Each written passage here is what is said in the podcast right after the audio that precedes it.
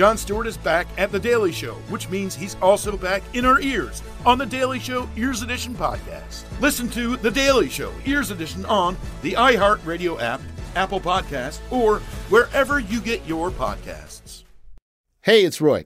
Quick note about today's episode of Beyond the Scenes. The subject of suicide and suicide attempts are discussed briefly. So if you want to tiptoe away from this episode, you can.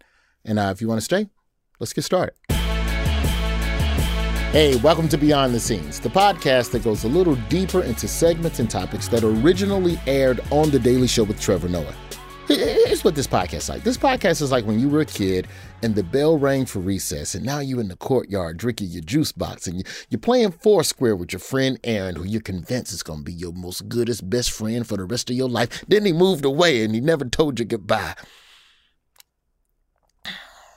Still think about you, man. If you're out there, Aaron, just just just know I love. You. I'm sorry. What were we talking about? Yeah, I'm Roy Wood Jr., and in honor of Veterans Day, we're talking about a CP Time segment that honored the contributions of the black soldier. Roll the clip. In World War I, the 369th Infantry Regiment fought so fiercely that the Germans called them the Harlem Hellfighters. And when a German says you know how to whoop ass, that means something. The Great War also provided many black fighters with their first chance to travel abroad. And once in France, our brothers in arms found something they had never seen before respectful white people. It was so enjoyable in Europe that a lot of black soldiers didn't come back, which I understand. I went to Belgium for two days, ended up staying the whole summer with Helga. Oh, she knew how to iron that Belgian waffle. Oh, my waffles. I was there for three months. Then my wife found out. I'm sorry, baby. Please, please let me come home. Today, I'm joined by the co-founder of the Black Veterans Project and former infantry combat medic and U.S. Army veteran, Richard Brookshire. Richard, how you doing? I'm doing good. I'm really happy to be here. Excited. Well, good to have you here. I'll tell you my Veterans Day story about the parade in high school where I stepped in the horse turd. But first, let's welcome our second guest. They're a professor of history at Dartmouth College and author of the new book, Half American The Epic Story of African Americans Fighting World War II at Home and Abroad. Matthew F. Delmont. Matthew, thank you for joining us. Thanks for having me. It's good to be here, Ray. Oh, well, a pleasure to have you all. And let's get into this discussion. You know, the contributions of veterans, I think, are often minimized and remixed in our society and done so even more for black veterans. Matthew, I'd like to start with you. Your book is titled Half American. Talk to us a little bit about how you settled on the title of that book and what the experience was like for black service members in the military during that time where, you know, the racism and segregation was just as entrenched within our armed forces as it was in just general American society. So, the title of the book, Half American, comes from a letter that a man named James Thompson wrote in December 1941, shortly after the bombing of Pearl Harbor. Thompson writes a letter to the Pittsburgh Courier, which was the largest and most influential black newspaper at the time. What Thompson asks is Should I sacrifice my life to live half American? Is the America I know worth defending? What he's saying is he, as a black American, he's thinking about what it means for him and other black Americans to get drafted into a military that is entirely racially segregated. The Army is segregated. It only particularly allows black Americans to serve in supply and logistical roles. By and large, they're not allowed to participate in combat. In the Navy, uh, black Americans are only allowed to volunteer and be drafted into the messman branch, where they essentially will wait on and serve white officers. And at the start of the war, black Americans aren't allowed in the Marine Corps at all. This is an affront to the patriotism and service of black Americans that they, they want to be able to do everything they can to help protect their country, to serve the United States at this time of war.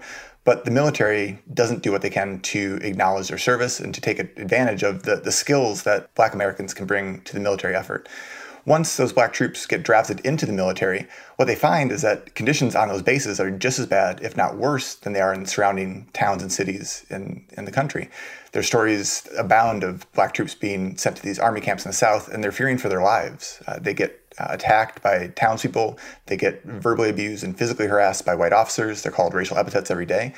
Things get so bad that they're actually anxious and excited about the prospect of being able to deploy to battlefronts in Europe or the Pacific because they think it's going to be safer there hmm. than it is in Mississippi, Alabama, or Georgia. And they didn't start letting black troops in until after the war started. You know how racist you got to be to for like, no, you can't die for America. We'll do it first. All right, all right, we getting our ass whooped. Come on over here, black folks. All right, we're gonna go and let you in just a little. I'm not sure if that was the exact memo or how it was discussed, but it's definitely an interesting dichotomy in the sense that you want to have pride for something that is also you, you want to have pride in a place that is also you know mistreating you richard as a veteran when you enlisted how much was the thought of the inequities that still trouble america how much did that play a role in you choosing to enlist or even being hesitant to enlist initially yeah i mean i think like the first thing i can think of is i, I joined shortly after Obama was elected. And so it was like this momentum, like we have a black, you know, commander in chief, the first black president. So maybe there was some naivete. I was also young and young people tend to join. You're talking about even in World War II, the predominant, like the, the majority of folks that were jo- joining were like 19 and 20 and 21. These are young people, right? So I think I was naive around the inequities and my story kind of bears out kind of all of the lessons learned over the last decade uh, since I, I, I went to Afghanistan. In talking with other black soldiers, was there any sense of community, or is it kind of every man for himself when you're dealing with inequities within the armed services? I think it depends on where you end up getting stationed. Um, when I was in training, I think that you know we kind of congregated based off of race. That just naturally folks kind of gravitated to the folks that they were kind of wanting to be around. And then I ended up being stationed at a small base in Germany, a former Nazi base actually in Baumholder, Germany, um, where it was mm-hmm. predominantly white. I had only a few black soldiers that I could even uh, befriend, let alone kind of build community with. And that was actually probably the, the beginning of the awakening, right? Because I was kind of thrust from going to, I was a, a, a student at Morehouse uh, about a year and a half before. And then suddenly I dropped out of Morehouse and found myself at the middle of Baumholder, Germany, around a bunch of Midwestern yeah. white boys. And it was just, it was different. I remember that first like six months, that first six months going into the, going into work and like the kinds of conversations that these folks were like engaging in. Like, you know, they was just kind of spewing the things that they were hearing on Fox News. It was happening back in 2010, right? Uh, right, right after Obama had got elected and all those things. So um, it was discouraging. I remember coming to work and kind of like just it was it was always kind of an awakening every single day with how ignorant folks could be, how prejudicial folks could be, how sexist and homophobic folk could be, um, let alone how racist folk could be. So after about about six months, I just I stopped engaging in the dialogue because it was exhausting, and I had to prepare to go to war, right? And, I, and to with these same people, right? So um, I felt like I was just a, kind of a losing battle to try to feel like I could change their minds, or all they needed was one more conversation from me, or one more one more book to read, or one more book recommendation to you know edify themselves. And you know these folks weren't really interested in in learning. How do you have like in upon enlisting how do you possess a sense of pride in something that is not fixed within that organization? Like if we just go with the harlem hellfighters right? All right. Harlem hellfighters they go over to france during world war one they whoop a lot of ass they get a lot of medals and then they come home and they can't even be in their own parade for the homecoming to even celebrate that you made it back safely to America. And then you look at groups like the Tuskegee Airmen, who had a lot of their accomplishments overlooked. And it was a long time before we really, in my opinion, properly gave those brothers their flowers. So, how much did you identify with the black person's relationship with the military of the past and reconcile that with the present? And, you know, and why are these black service members, why are they so important to military history? I think what's powerful about black military service is that black Americans have always been fighting two wars at the same time. They've been fighting for equality within the military, but they've also been trying to fight to make America actually live up to its ideals. I think that's true in World War One with the Harlem Hellfighters. It's true in World War II with Tuskegee Airmen and all of the more than million black Americans who served. And it's true after the military becomes desegregated. That even once the military desegregates in 1948 and you see some improvements, um, the kind of military that Richard was a part of still has racial discrimination as a, a, key part of it. It is still facing a lot of the challenges with regards to racism uh, that are fully sort of meshed in the culture of the military.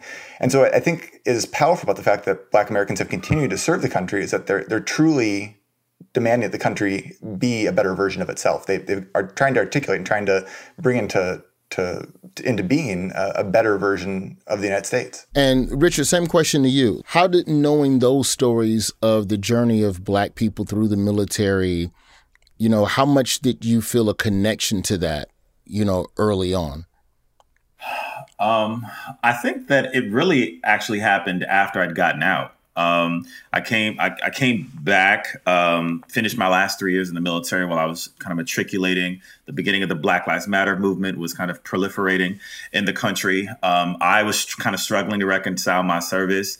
Um, I wasn't connected to a lot of vets, right? Like even fewer vets that serve now than they did back then. So there wasn't a lot of community to discourse with or engage with.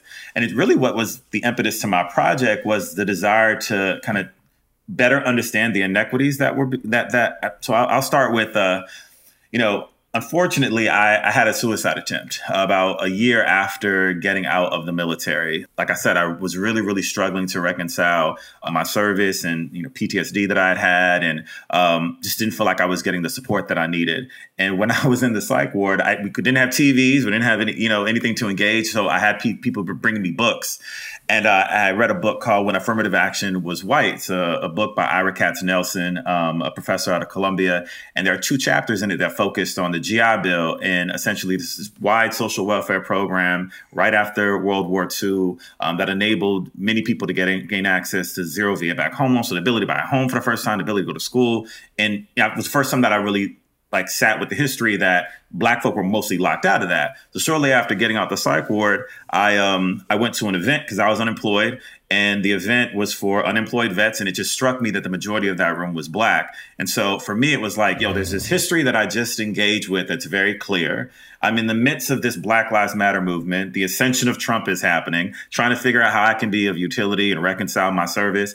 And then I'm seeing like, you know, get to Googling for a couple of weeks trying to do research and seeing that there's really no, this history isn't connected to the present day. And how can we be having a racial justice conversation um, as a country? And it seems not to be happening in this institution, which historically has always had a race problem. And then kind of talking about some of my experiences as well, I was beginning to connect the dots in like this invisible kind of issue of race still permeating in the military and wanting to do a project that would really kind of tie the historical thread for people and make things plain and simple. Um, and so that's what, what we've really been trying to do for the last five years. Let's talk a little bit about that for a second because your time in the Army, you know, after that, you wrote a you, you wrote a New York Times article a couple of years ago entitled "Serving in the Army as a Queer Black Man Opened My Eyes to Racism in America."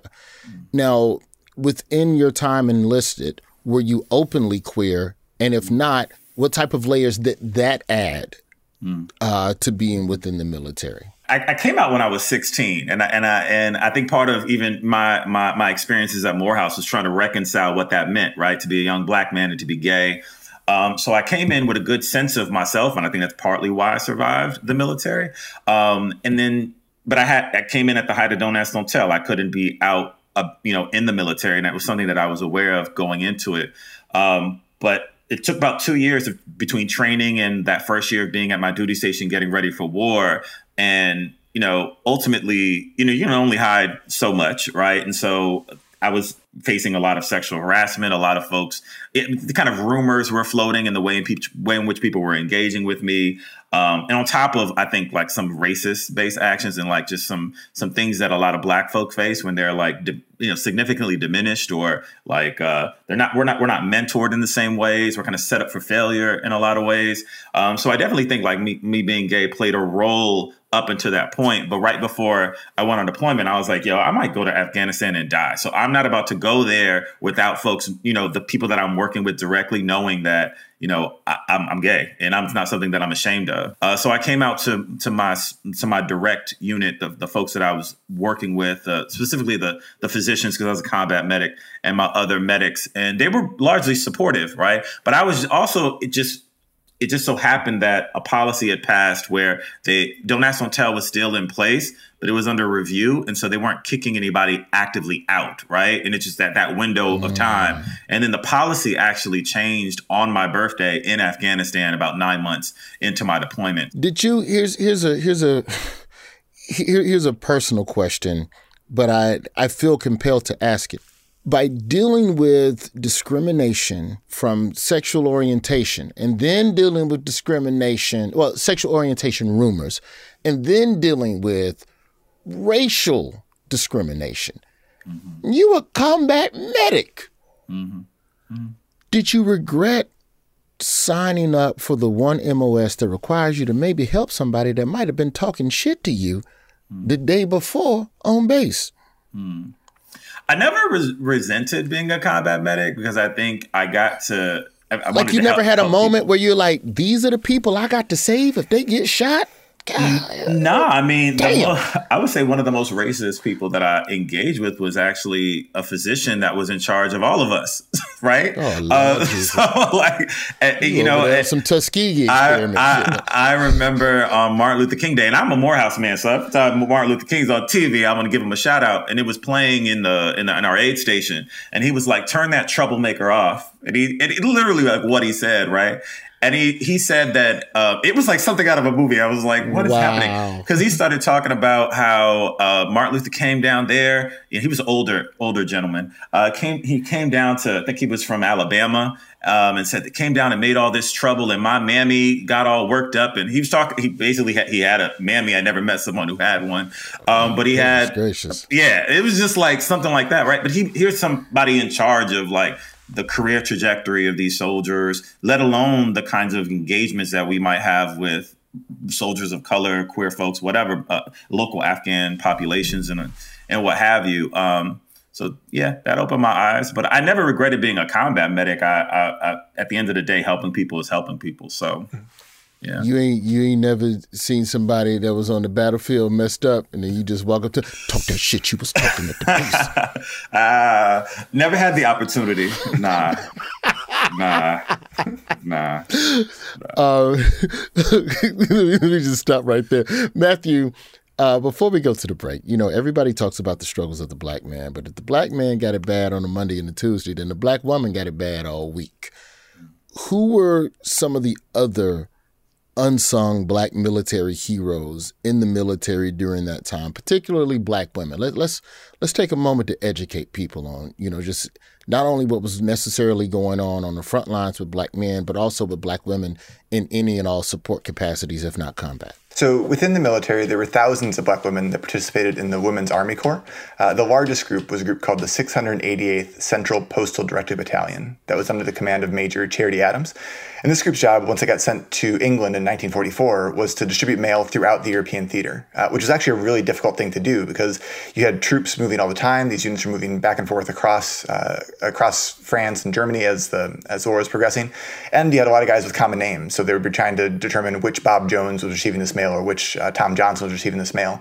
But they developed these systems to get mail distributed throughout the European theater and ended up moving about 65,000 pieces of mail per day uh, throughout the European theater it was really important for troop morale. Both black and white soldiers talked about the importance of receiving mail from home in terms of morale. Uh, but those black mm-hmm. women had to face the kind of racism and sexism they would have encountered in the United States as well. And so, in terms of where they could stay when they were in England, they had to fight to get access to hotels, get fight, to get access to the Red Cross uh, aid stations. And so, every step for them was a battle within the military. But they they um, performed an extremely important role uh, in um, in distributing the mail throughout the European theater. On the home front, there are more than a million black Americans who participated in defense industries, and 600,000 of them were black women. And for them, the war industry has really opened up important uh, job opportunities that just weren't there before the war. Uh, by and large, black women had opportunities outside the home only either in agricultural work or being domestic servants for white families. And so a lot of these black women war workers, essentially, they were like black Rosie the Riveters. They said the war is what got them out of white people's kitchens.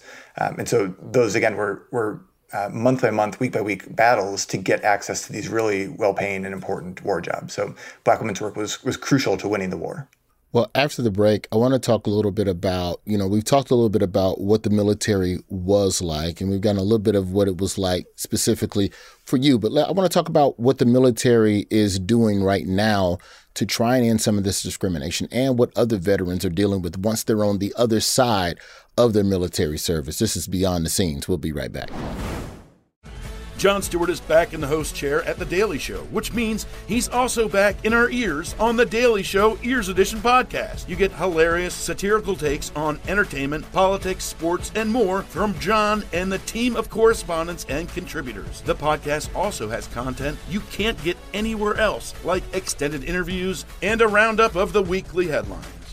Listen to The Daily Show Ears Edition on the iHeartRadio app or wherever you get your podcasts. Beyond the scenes, we are back. We are talking about what it means to be black in the military, black man in the military, black and queer LGBTQIA plus in the military, what it means to be a black woman in the military. And we were talking, you know, during the break there, Richard, just a little bit also, not only how black women were dealing with so many issues in trying to help the military during that time, but it seems that a lot of the issues that affected men also intersected with them as well. Yeah, absolutely. One of the things that a lot of people don't know are that black women, under the policies of Don't Ask, Don't Tell, were disproportionately affected. There's a new study that is uh, getting ready to be published that shows that black uh, women broadly, or in the last five years, have been up to four to five times more likely to get a dishonorable discharge or other than honorable discharge, meaning they're getting into the military and leaving without access to their benefits. There's still a, a wide variety of issue around sexual assault in the military, and the military hasn't done a good job of, of really forthrightly addressing that issue. And so you have all not only just discrimination kind of rearing its ugly head, but all of these other issues and ways in which uh, Black women can and, and are marginalized that are, are often invisible to folks. Yeah, then let's stay right there in that pocket, Matthew, because I've always joke isn't the right word, but I've always said on stage that you know something going wrong in the military because they got their own court and their own jail. What other job you know got their own jail? I'm like, damn, is everybody breaking the rules? so, how does the legacy of racism and white supremacy, how does that still haunt our military today? Well, I think there's a through line in terms of how criminal justice works in the military, uh, how it's worked historically, and how it works in the present. In the World War II time period, to pick up on what Richard was just saying, one of the ways that Black Americans were treated unfairly was what they called blue discharges. Uh, these were written on blue paper, but they essentially kicked people out of the military without having to go through the court martial process uh, for black troops who they considered to be troublemakers. And so the two primary populations that received these blue discharges were uh, gay and lesbian troops at the time, because uh, that wasn't allowed during World War II, and then black troops. Anyone who organized or, or, pushed back against the kind of racist treatment they were receiving on base uh, would receive one of these discharges. And that was a, a less than honorable discharge, which meant that they had no access to the benefits uh, that they had earned and, and worked for during the war fast forward into the present, and a lot of those same issues remain with regards to how uh, military justice is carried out along lines of race. Um, and I think this is where you see, as much as the military has progressed, and I think there have been significant uh, aspects of progress from the World War II era to the present, it's still an institution that has a lot of the existing racial prejudices of the nation. That in many ways it can't not have those when you're bringing together this wide cross section of, of demographics, uh, race, gender, sexuality from all across the country. If you get people in power who have pre-existing racial biases, that's going to lead to disparate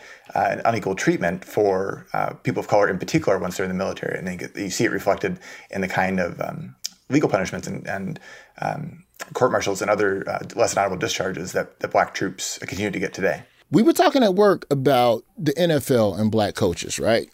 And how that's a problem in terms of having more black coaches means that there has to be changes at the top higher than the level of coach. So that's GM, team president, owner, or league officials, right? So when you talk about eliminating racism that's structural and institutional, how much of this falls on people, let's just say at the Pentagon level, to stop. Like if you look at like say January 6th, right? Mm-hmm. January 6th, I think it was like over 20 people that were active military. Not like former well, military. Third. One yeah. third. Yeah, not like you got radicalized later after you left. No, yeah. you was just at base yesterday. I'll be right back, Lieutenant. I got to run down to D.C. for something on January. I'll be right back. Like, how do you adjudicate that? How do you punish that? How do you regulate that when it's so ingrained? When you have monuments named after all of these Confederate generals, like how do you and I hear you breathing already. Like how do you change any of this culture? Where does the solution even begin? It's complex, right? Um, I think that where the focus of the project um, that I've been carrying out over the course of the last few years has been is looking at the history first. Um, and so, you know, kind of focus almost exclusively on veteran affairs issues like these the, the harms that have been done. When it comes to the military itself like race is a factor from recruitment to retirement. And there are multifaceted prongs when you have conversations about how to address those things right? So let's just take recruitment for instance. We know based off of a geospatial map study that was done on the city of san diego that the majority of recruitment that was happening in black neighborhoods were for service oriented roles, right? Um, in low skill, low low wage, really roles, and they were recruiting officers from white affluent neighborhoods, right? So we haven't mm-hmm. d- been able to extrapolate that study outward um, to see what, what's happening in other cities, but we can kind of take that as a model, right? We know that just within the military itself, it has a broken equal employment opportunity system, right? This, the, the ways in which folks can make complaint, complaints and adjudicate complaints without fear of retribution. The statistics show that folks don't trust that process, trust folks don't trust that system, right? So you're getting funneled into the military oftentimes with only access to kind of uh, service oriented roles. You have uh, the academies, really, that uh, these military academies, which more of the, the top brass end up kind of being funneled through, uh, have a race issue really with recruitment um, and in the ways in which they target black populations to attend those schools. So that, that, that ends up having impact 30 or 40 years down the line when these people become the, the heads and leaders of the military. Um, and then you have a white nationalist mm. problem that the country, you know, the, the, the Pentagon doesn't want to be, you know, forthright and honest about, right? Um, and, and the ways in which they tackle it because there is a very uncomfortable discourse around what does that mean around politics? Because what I what I found in ways in which people were being radicalized and I and I tell this this story because it's an important one like I served on a on a former Nazi base in Germany right? It was not uncommon to see people walking around with Mein Kampf and reading it like for leisure right? Just, just white boys out in the open like like Sports Illustrated yeah. Yes. Yes. And and there were folks that were just in, you know, and they would say, "Oh, I'm just on interested paperback, because not not uh, like a book on tape, nothing, not like a Kindle." I mean, for all I know, they open. had they had all those things. But yeah, bringing it to work and reading it, it was it was normal, right? Fast forward four years, I'm getting out. I, am going to work one day. Uh, shortly after getting out the military, I pull I pull up on a paper and I realize there was a, a gentleman who we'd gone to basic training at the same place at the same time. I never, I don't believe I've met this person, but um, we ended up being stationed at Baumholder, which is a very small base in Germany, at the same time, in the same unit, deploying to Afghanistan at the same time, getting out of the military at the same time. You know, fast forward three years, he becomes a white nationalist, comes to New York to murder a black person, or just a random black person, radicalized, right? And to me that's when everything started to i started to connect the dots more that like you know the radicalization that's happening in the military conspiracy theories were rampant in the military like i literally would be talking to commanders and they'd be talking about like oh uh, fema camps are real and like you know and these are people that are entrusted with thousands of you know the leadership of thousands of people potentially 100s mm-hmm. of people so you know it's just yeah, radicalization in the in the in the in the in the army is really, I think, the big issue.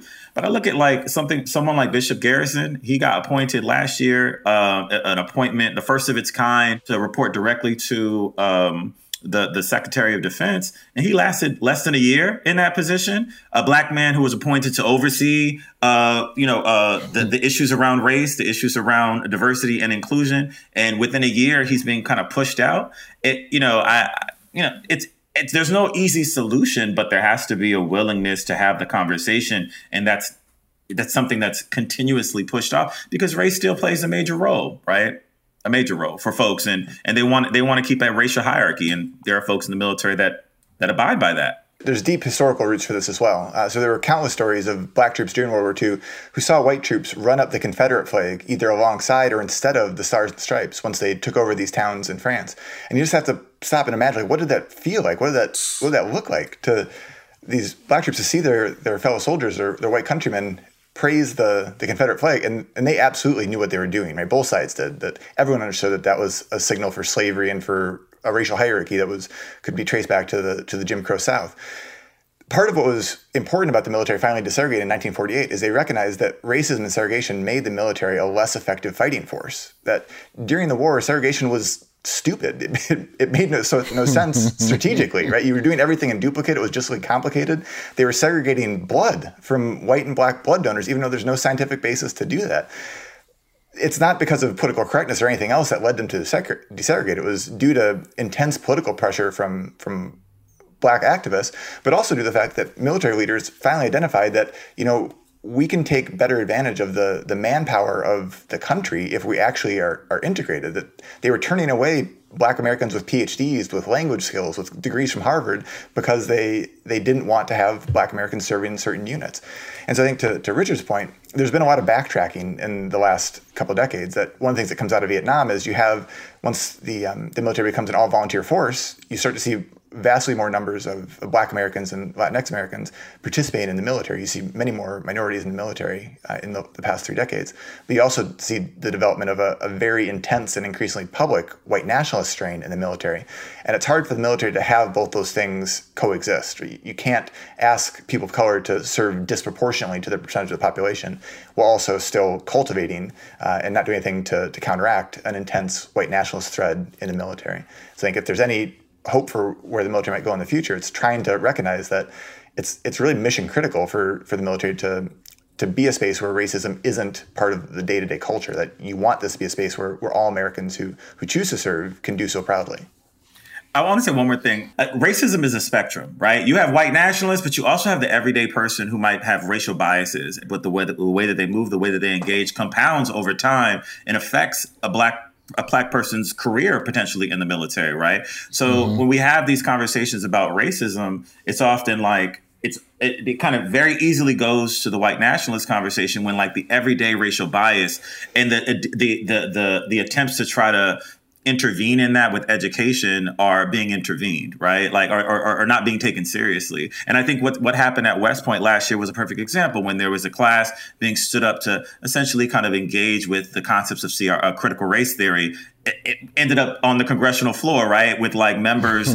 decrying that, like, how dare we try to see to to teach the the former leaders of of our military about the history of race in this country and the systemic ways in which it shows up. And so, anyway, I just wanted to put that in the conversation about racism racism being a spectrum. On the other side of your military career, when you retire, and we've kind of grazed the surface a little bit, but let's dig in on this. What are some of the inequities in the types of benefits Black veterans have received throughout history. My uncle is an Army veteran, and God bless him, this man then spent about the last five, six years trying to prove that he has what they don't think he has. And he keeps getting sent to every single VA doctor that ain't got an appointment and ain't got, well, you had to get a second opinion, got to do this paperwork. It's just a long ass dance. And uh, not only what are the inequities that black veterans have received throughout history, but what impact has that had on veterans' access to housing and education and health care and just, just general economic opportunities? Historically, it's had a, huge impact. Um, so the GI Bill was perhaps the most important piece of legislation in our nation's history. It's what enabled a whole generation of, of white veterans to come back and enter uh, the middle class, to be able to raise themselves up and raise their families up because it provided access to low interest VA backed home mortgages, provided access to college tuition benefits, loans to be able to start businesses, and a range of healthcare benefits and other benefits as well. But the way that legislation was written, it was largely authored by Southern Democratic po- politicians who were segregationists. And so they made sure that that legislation was uh, distributed not at the federal level, but at the state and local level, which meant that these local um, VA officials could discriminate, discriminate once black veterans came into these local offices. And so you have countless stories from 1946, 47 of black veterans going to their local branches and just getting the runaround, either being denied outright or being steered into vocational programs. And what they're trying to do is go to a four-year college. Uh, they're being told that they can't use benefits for certain certain reasons. And in terms of mortgages, probably the largest portion of, of the benefits, uh, all across the country, black veterans find it impossible to get mortgages to live in the majority of neighborhoods. It's true in New York and New Jersey, and it's true in California. That has a dire long term impact in terms of the racial wealth gap. Uh, there's a group at Brandeis University called the Institute for Economic and Racial Equity that's been running some studies to try to calculate what the long term impact of this is. And what they found is that uh, black veterans' benefits from the GI Bill for World War II vets was only worth about 40% of what white veterans got. And over a lifetime, that was about $100,000 per veteran. Now you can imagine what that means in terms of what uh, black veterans from World War II could pass on to their, their families. When you look at the what should be very upsetting numbers in terms of the racial wealth gap in the country, a huge part of that can be traced back to the GI Bill. And so historically, this was really a fulcrum point in terms of how the country either could have moved closer to racial equity in terms of wealth the way their policy was written, we moved in the other direction. So the GI Bill opened up gaps between veterans that that shouldn't have been there based on their service.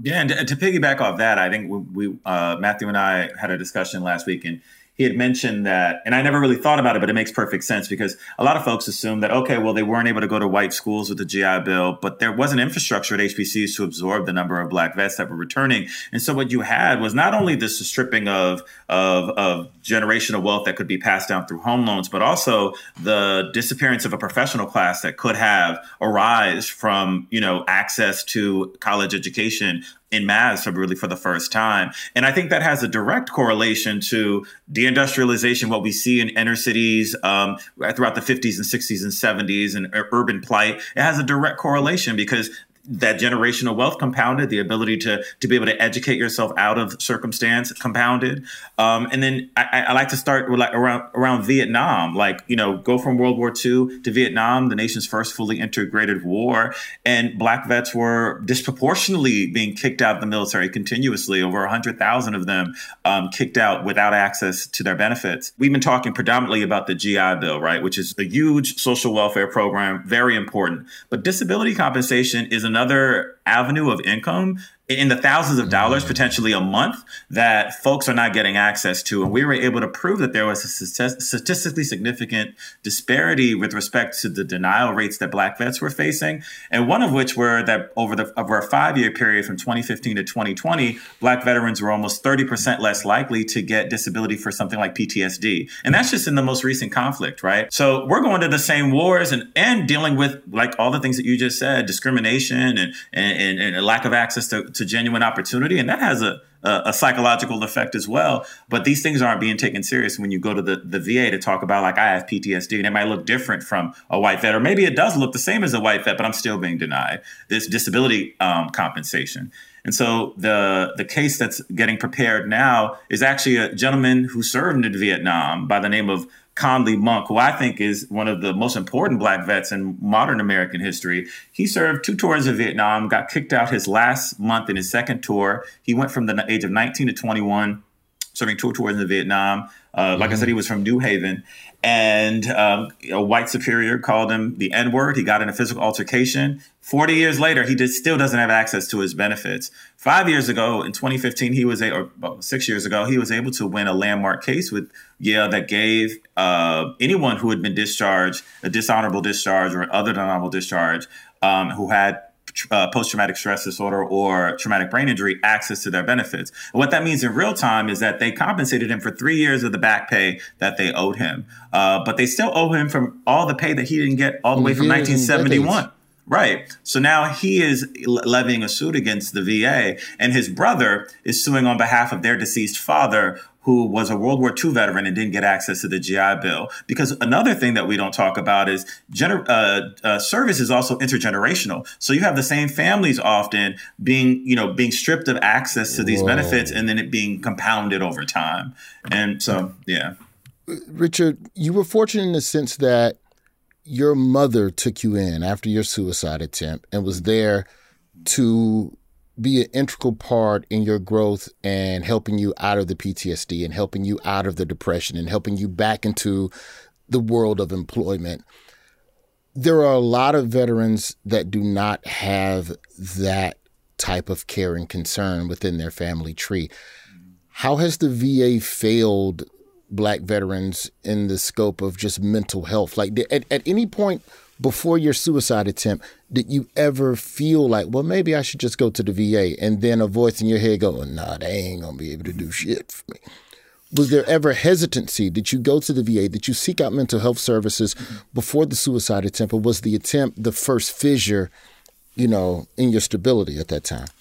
I did. Um, I didn't know that I had PTSD, but I, I, went to the VA. I sat down with a psychologist there and was basically told that I had something called adjustment disorder, which I, I, don't know what that is, but I've talked to people since, and they were like, "Well, that's a form of PTSD." But a lot of that's a that's a, a term that they basically use to say, "Oh, well, we can't really help you. You don't have a lot of resources or whatever." I, I just felt sidelined. It took so much courage to try to go and actually have the conversation because it, you know people are pr- proud. I'm, I'm a proud person. And I didn't want to admit that I had something wrong, especially being a combat medic, because I got to see folks who were really messed up, right? So in my mind, I'm like, well, I'm not a mess up as them, so I'm gonna be okay. I'm gonna go figure it out. But I, I went and mm-hmm. was dismissed, and then found myself even in, in what led to my suicide attempt was then they started to, they gave me an antidepressant which in the in the long term, I found out I was bipolar. But they gave me an antidepressant that made it ten times worse, and that which led to my attempt. So it was just like mismanagement, oh, kind of all around, because I, the things that I was expressing and trying to make plain wasn't being taken seriously. I was just,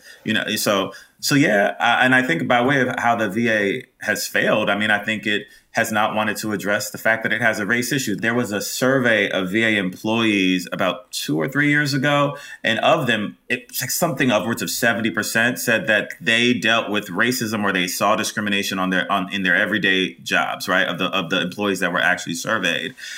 What does that mean for the black vets that have to actually go and get get get and get service there. And a story that actually happened recently, this last year, there was a uh, older black uh, veteran that went to the VA was was basically seeking help for PTSD, and they'd forgotten about him. He was there for hours. He ended up killing himself inside the VA, right? And so oh, these are just kind of anecdotal conversations about just systemic failures because you know our pain isn't seen as the same or what our experiences aren't as validated there's not enough cultural competency within the va and i know there are efforts to try to change that but there are actors, just like there are actors um, that are entrenched in within the Department of Defense that just don't see race as an issue, or purposely just want to continue to have the disparities continue to, to, to, ravage. And if we hadn't done the study with Yale and put pressure on, I don't know if they would have even said, "Hey, we should address the fact that there's a 30% disparity with PTSD." I, don't know. Matthew, what role does the American public play in contributing positively into the lives of veterans. Because like, because like we we know we are in America, right? You know, we celebrate the veteran and we love that veteran, and then you, you go to the you go to the football game. Everybody give it up for the veteran. Look at that veteran over there sitting there enjoying the game, and we clap for that veteran. We pride ourselves on honoring folks who risk their lives on the battlefield. But throughout history, and we and we know what's going on in the present day, but throughout history, what has been the experience? of black veterans returning home? So the experience of Black World War II veterans returning home was that they were openly disrespected uh, in the communities they came back to. They were on the wrong side of the GI Bill policy, by and large. Uh, they were openly harassed by a lot of white communities. The, their stories of black veterans, as soon as they got back on, on ships, being directed white veterans this way, Negro veterans that way, and oftentimes they didn't use the polite term there. Right? There's hearing racial epithets as soon as they get off as soon as they get off a boat. Um, they're being directed to not um, march their troops through white towns. They have to take a circuitous path that only goes through through black towns. And there's at least a dozen um, Black World War II veterans who were murdered. Some while still wearing their military uniforms, because too many white citizens thought that these black veterans were going to be leaders in the civil rights movement after the war. And and black veterans were. They were. They came back and they demanded equal rights. They demanded the kind of freedom and democracy they're fighting for abroad. But the kind of treatment these black veterans received was was horrific and it was not fitting of their service. I think thinking of the present, what does it mean for the American public to actually support veterans and troops is to think about what it means to support individual veterans and troops. That I think too often you find yourself at a sporting event, everyone will clap for the veterans when they stand up, which is great in theory, but then when push comes to shove and money's being allocated to the VA or money's being allocated to support the actual lives of, of veterans to make sure that they have the resources they need to to reenter American society and to be able to thrive professionally, that's where we need the American public to stand up. Uh, it's not enough to say that one supports the troops or one um, supports veterans at a, a, sporting event. You're kind of generically support, supporting the category then. What you need to do is support the actual living people in your communities who, who've served this country. After the break, I want to talk solutions. And Richard, I want to dig a little bit more into your program and what you are doing to help the veterans, as my uncle calls it, veterans. That's I think that's how black people say it, vet, V E T C H, vet trends. this is Beyond the Scenes. We'll be right back.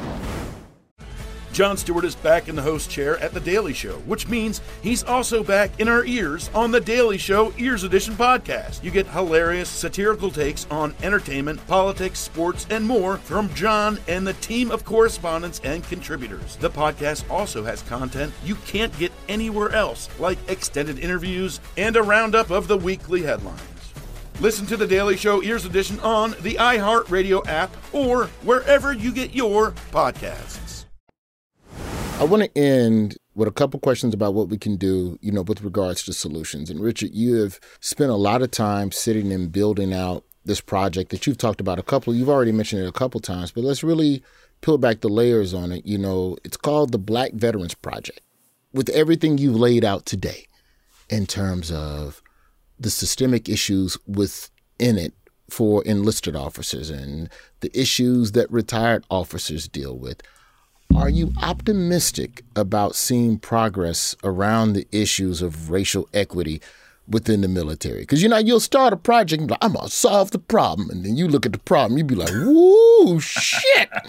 yeah. No, absolutely. I mean, I could, I wouldn't be doing this if I, if I didn't feel like we could have an impact. I think I look at what we've done over the last four years. It really started with the idea that you know, when I was Googling Black Vet, nothing really showed up except a few miscellaneous organizations of, of whom we've begun to collaborate with some of them. A lot of older Black Vet, or, Black Vets have been organizing forever, right? There are Black Vet organizations as old as out of World War One, right? I got to go to a, a, a old American Legion that's a, a, historically Black American Legion, and they were founded by returning Black GIs who didn't have anywhere else to go, and they formed community, and they ended up doing amazing things.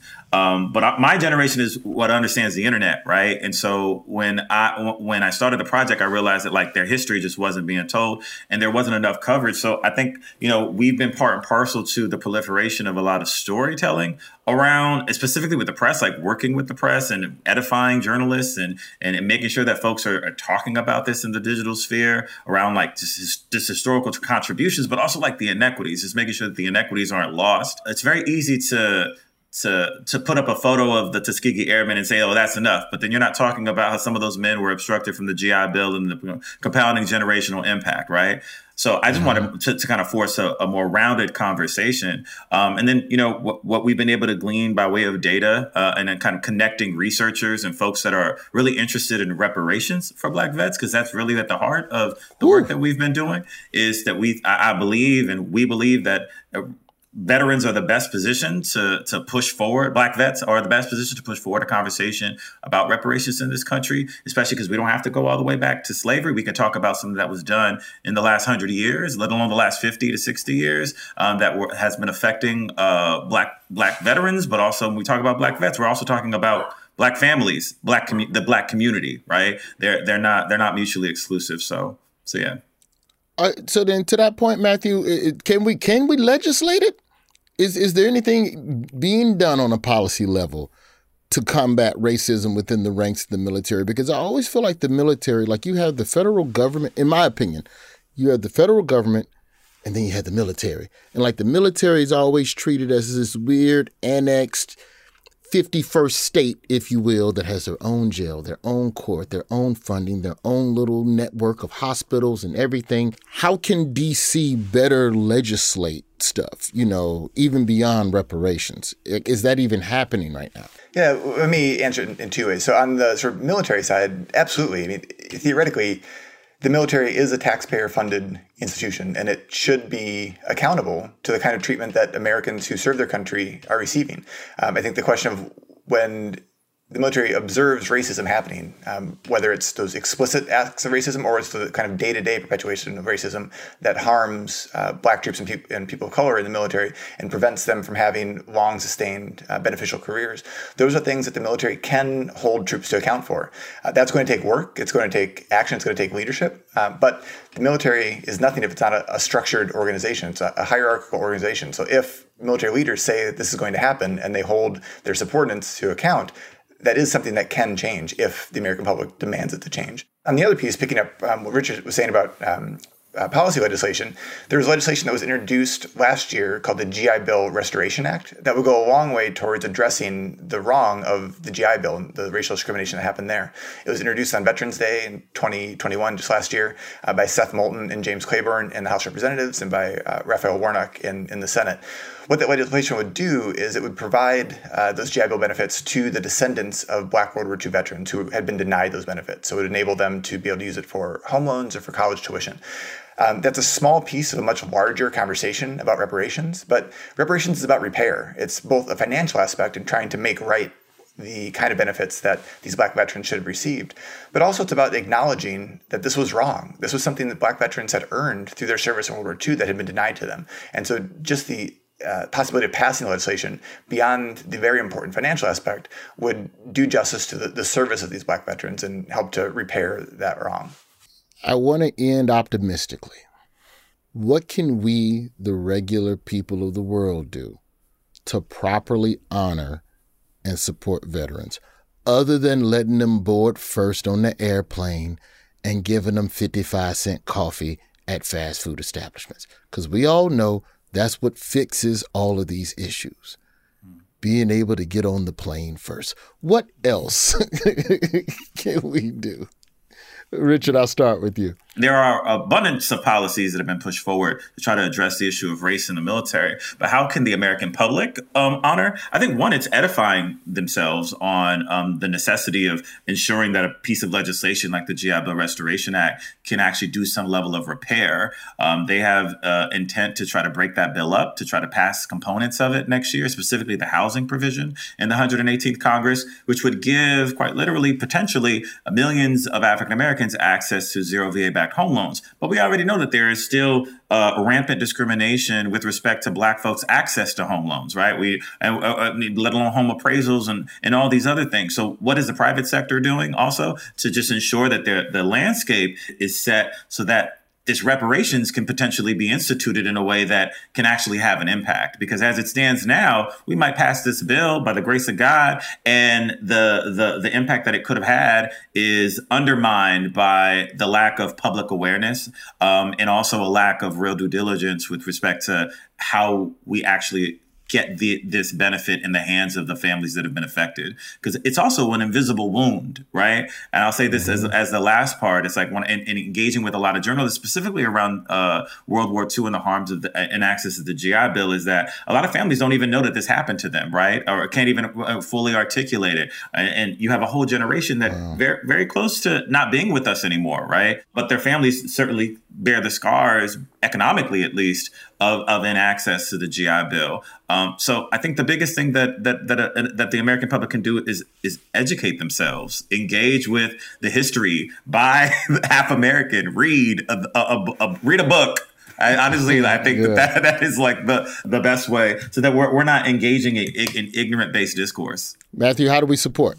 I'm a historian, so I'll say the same thing I say to my students that the stories we tell about the past matter. And so I think a first starting point is really reckoning honestly with the history of our country, particularly when it comes to the military. That black Americans, people of color, have served this country proudly throughout our nation's history. Uh, they've been deeply, deeply patriotic, but that service hasn't always been repaid. And so I think a starting point is recognizing that veterans have been treated unequally throughout American history, uh, and particularly with the story about World War II. I think in the present, I think it's important to talk about veterans as actual sort of living people. Um, I think we're at a point right now in our country where the military is drawn from about 1% of the entire US population. So you have the 1% who serves and the 99% of everyone else. And we've fallen into this trap where veterans are, are treated as heroes as a sort of generic category, but then too often ignored as individuals, particularly for black veterans and, and veterans of color. That mm. is a disservice to veterans and also to the larger American public. I think as citizens who are not in the military or are not veterans, we have to um, treat veterans as sort of actual living and breathing people who deserve uh, the benefits that they earned and deserve um, to be uh, welcomed back into American communities and given all the support they need to find careers, find professional pathways uh, that do justice to the important work they did within the military. Well, I can't thank you all enough for this wonderful, wonderful conversation. I appreciate you all for going beyond the scenes with me today. That's all the time we have. Thank you to our guests, Richard and Matthew. And be sure to check out Matthew's new book, Half American the epic story of African Americans fighting World War II at home and abroad. Thank you both. Thanks a lot. Thank you. Play my theme music.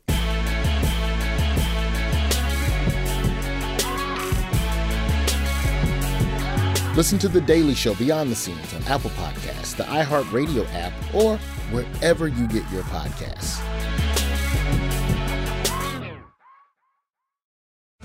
Jon Stewart is back in the host chair at The Daily Show, which means he's also back in our ears on The Daily Show Ears Edition podcast. You get hilarious satirical takes on entertainment, politics, sports, and more from Jon and the team of correspondents and contributors. The podcast also has content you can't get anywhere else, like extended interviews and a roundup of the weekly headlines.